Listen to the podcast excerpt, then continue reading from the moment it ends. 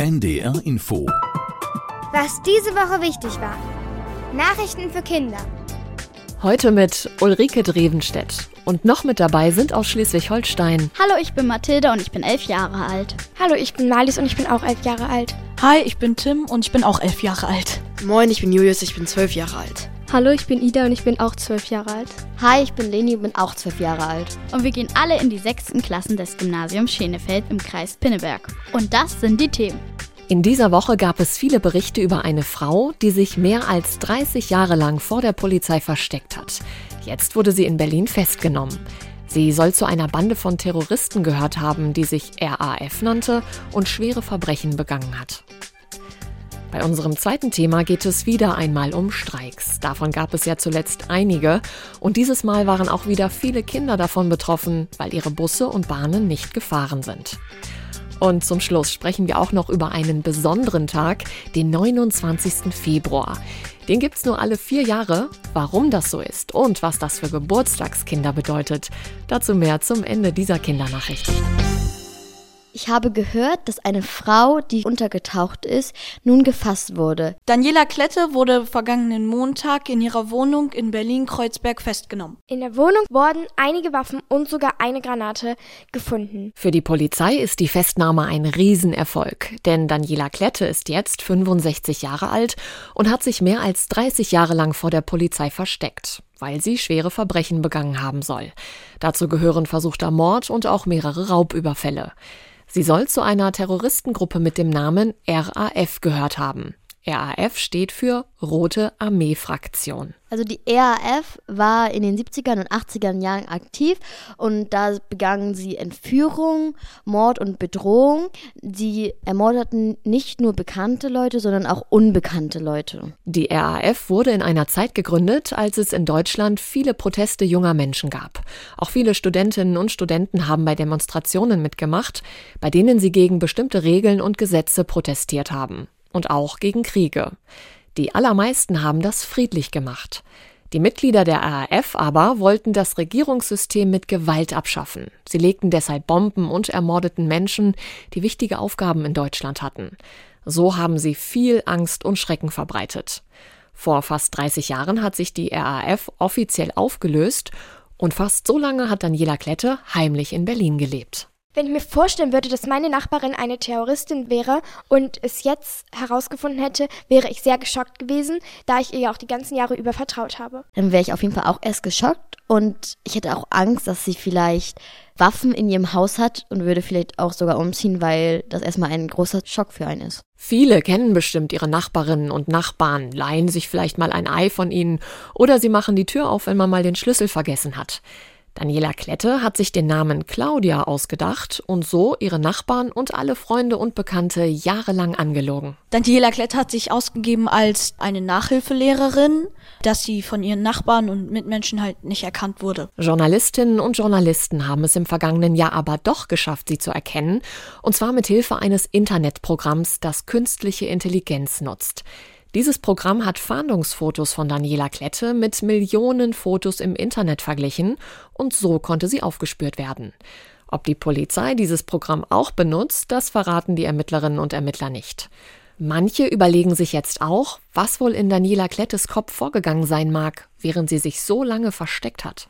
Also ich hätte ziemlich große Angst davor, entdeckt zu werden und ich würde immer vorsichtig unterwegs sein und mich so verhalten, dass ich nicht auffällig bin und die Mitmenschen von mir denken, ich wäre eine ganz normale Person. Wenn ich mir vorstellen müsste, dass ich mich über Jahrzehnte verstecken müsste und dass ich niemandem sozusagen mein wahres Ich zeigen würde, ich glaube, mein Alltag wäre ziemlich voller Angst. Wenn ich an ihrer Stelle wäre, würde ich mir das ziemlich stressig vorstellen. Mit einem falschen Schritt ist man so gut wie im Gefängnis. Daniela Klette sitzt jetzt in Untersuchungshaft. Sie soll die Raubüberfälle zusammen mit zwei Komplizen begangen haben. Nach diesen beiden Männern sucht die Polizei noch. Jetzt gerade wieder haben ein paar Leute aus dem Nahverkehr gestreikt. Im Nahverkehr sind betroffen die Busse, U-Bahn und Straßenbahnen. Erwachsene und Kinder waren betroffen, da die Erwachsenen ja nicht zu ihrer Arbeit konnten und die Kinder nicht zur Schule oder zu ihren Hobbys oder zu ihren Freunden. Deshalb mussten viele dann das Auto nehmen oder das Fahrrad oder zu Fuß gehen. Denn auch wenn gestreikt wird, zur Schule oder zur Arbeit muss man trotzdem.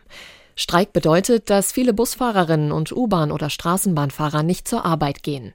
Auch die Lokführerinnen und Lokführer der Bahn haben vor kurzem gestreikt oder das Personal an Flughäfen. Gestreikt wird deswegen, weil die Gewerkschaft mehr Geld für U-Bahn und Busfahrer fordert. Und auch für die anderen Mitarbeiterinnen und Mitarbeiter im öffentlichen Nahverkehr. Bei den Warnstreiks geht es auch darum, dass die Beschäftigten weniger Stunden in der Woche arbeiten wollen. Die Gewerkschaft ist so etwas wie ein Klassensprecher. Sie organisiert den Streik. Die Gewerkschaft und die Chefs konnten sich nicht einigen und deshalb machen die Angestellten mit dem Streik Druck auf die Chefs. Ich habe tatsächlich noch keinen einzigen Streik miterlebt, aber in den Aprilferien fliegen wir nach Madeira und ich habe sehr Angst, dass an dem Flughafen da gestreikt wird. Ich hoffe, das klappt alles so, wie das geplant ist. Dieses Jahr ist wieder ein besonderes Jahr. Es ist nämlich Schaltjahr. Das heißt, dass wir einen Tag mehr haben, den 29. Februar. Diesen Tag gibt es nur alle vier Jahre. Und deshalb ganz besonders herzlichen Glückwunsch nachträglich an alle, die am 29. Februar Geburtstag hatten. Sie mussten ja vier Jahre lang auf ihren Tag warten. Ich kenne auch jemanden, der am 29. Februar jetzt Geburtstag hat. Der ist vier geworden. Und eigentlich feiert der sonst immer auch am 1. März. Also einerseits wäre es für mich ziemlich komisch, aber wenn die vier Jahre dann wieder um wären, würde ich mich dann auch freuen, da es ja eine lange Zeit ist, in der ich nicht an meinem dann wirklichen Geburtstag feiern konnte. Aber warum gibt es den 29. Februar überhaupt und dann auch nur alle vier Jahre? Ein Jahr hat 365 Tage. So lange braucht die Erde, um einmal um die Sonne zu kreisen. Aber es sind nicht genau 365 Tage, sondern 365 Tage und 6 Stunden. In vier Jahren sammeln sich also ungefähr 24 Stunden an. Alle, die jetzt mitgerechnet haben, wissen Bescheid. 4 mal 6 ergibt ja 24. Das ist also ein ganzer Tag und den schalten wir am 29. Februar dazu. Deshalb heißt das auch Schaltjahr. Wir haben die Kinder aus den sechsten Klassen des Schenefelder Gymnasiums in Schleswig-Holstein gefragt, wenn ihr euch einen Geburtstag aussuchen könntet, welcher wäre das? Also, wenn ich meinen Tag aussuchen dürfte, würde ich auch tatsächlich meinen Geburtstag nehmen, und zwar der erste fünfte, da ich an dem Tag auch immer frei habe. Also ich glaube, ich hätte gerne am 20.12. Geburtstag. Einerseits, weil 12 ist meine Lieblingszahl und ich mag allgemein die 2 sehr gerne, weil man die so schön schreiben kann. Ich habe mit meiner Oma am gleichen Tag Geburtstag. Bei uns ist es so, dass wir am 26.06. Geburtstag haben. Als es in die Ferien gefallen ist, konnte ich natürlich nicht sozusagen richtig mit meinen Freunden feiern, da die auch weg waren. Ich habe mit meiner Englischlehrerin am gleichen Tag Geburtstag und das ist der 14.10. Also es ist ein bisschen komisch auch, da es halt eine Lehrerin ist, aber ist jetzt nicht wirklich schlimm. An dem Tag, wo ich am wenigsten gerne Geburtstag hätte, wäre der 21. Dezember, weil das ist der kürzeste Geburtstag im Jahr. Der längste Geburtstag wäre dann der 21. Juni, der Mitsommertag. Da hätte ich am liebsten Geburtstag. Diese Sendung gibt es zum Nachhören unter ndr.de-mikado. Und in Gebärdensprache unter ndr.de-barrierefrei. Kindernachrichten Immer Sonnabends auf NDR Info.